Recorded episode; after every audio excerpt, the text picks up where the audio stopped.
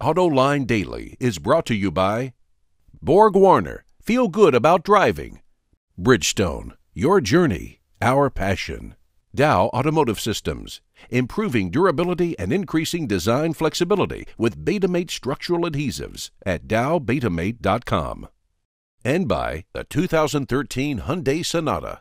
Learn more at hyundaisonata.com. Hello and welcome to Autoline Daily. We've got a fun show for you today with all kinds of news about the automotive industry pouring in from all over the world. Toyota's amazing comeback continues. The company just reported its earnings for the first nine months of its fiscal year, and it's doing better than most automakers who report full year earnings.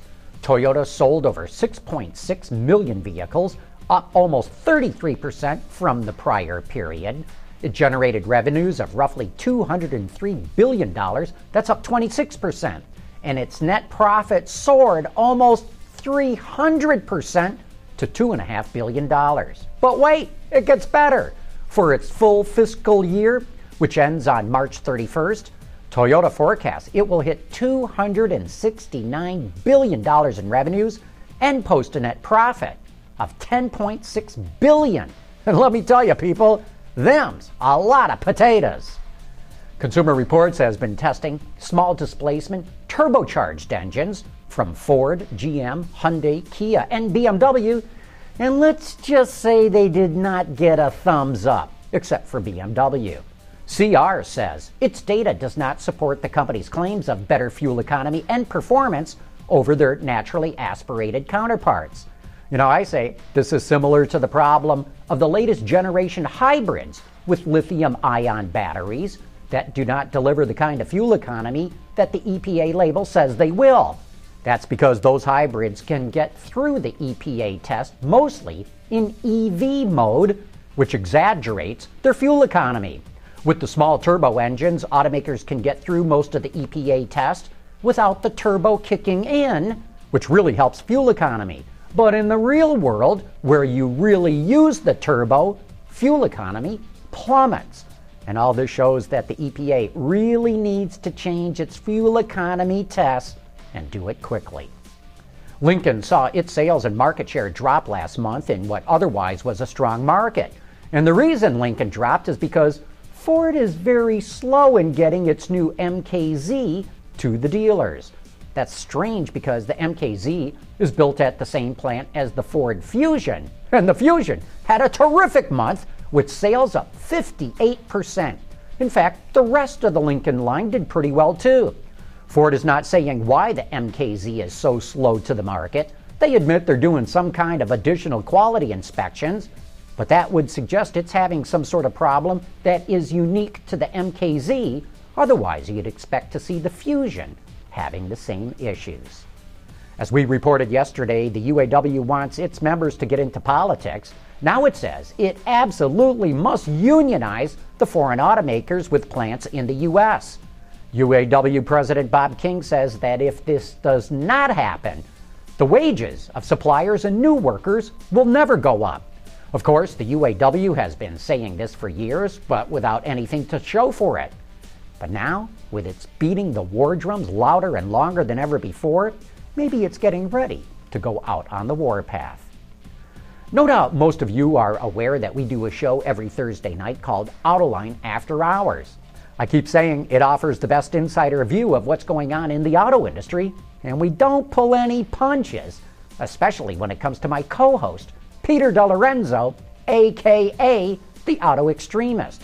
In case you haven't caught the show, Here's a piece from the most recent episode when we dove into all the automotive advertising involvement in the Super Bowl. David Kiley from AOL Autos and Michael Sprague, who heads up all advertising for Kia, are also on the show. I disagree with you. I did not think I I thought the Clint Eastwood ad was not as good as Eminem, but I thought it. You don't think Italians and French people telling Americans how to be Americans is? You think that's good? That was total bullshit. I, I, I disagree. I thought Okay, that. it- we disagree. Well, we always disagree. Well, you, you, you, you camp out at Francois' desk, I'm sure, half the week. But no, I don't. I see him at auto shows. That's pretty much it. And we always talk about advertising at auto shows. That's the only time Well, I no, ever see it. Olivier talks about himself and then occasionally talks about advertising. I thought the Clint Eastwood spot was an embarrassment for Clint, for for America, this company trying to tell us how we're supposed to be. Total horseshit. I'm sorry. It's just Okay. bullshit. Even though After Hours runs live on Thursday nights, you can always catch it later in the John's Journal section of our website or on our YouTube channel. Hey, we've got another cool barn find here.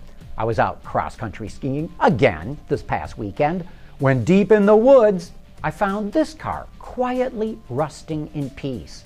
Here's my question Do you know what this is? I've got a pretty good idea. In fact, I think it's pretty easy to figure out.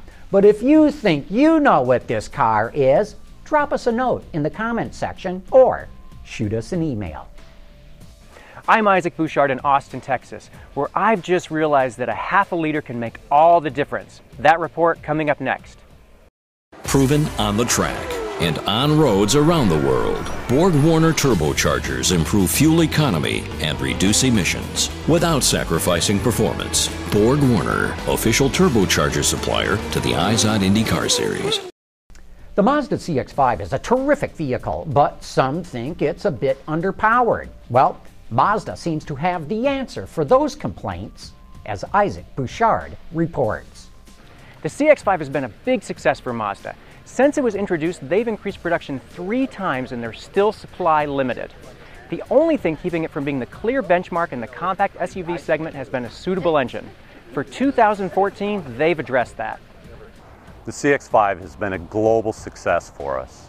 And to increase the appeal even more, we've added the all-new 2.5 liter SkyActiv engine. It has 184 horsepower and 185 foot-pounds of torque. So it's going to increase the driving performance even more for those customers that are looking for that. We're going to retain the 2 liter engine, but in the touring as well as the GT, we will have the 2.5 liter. And the fuel economy is also not a sacrifice, as we retain our class leading fuel economy in both the all wheel drive and the front wheel drive models.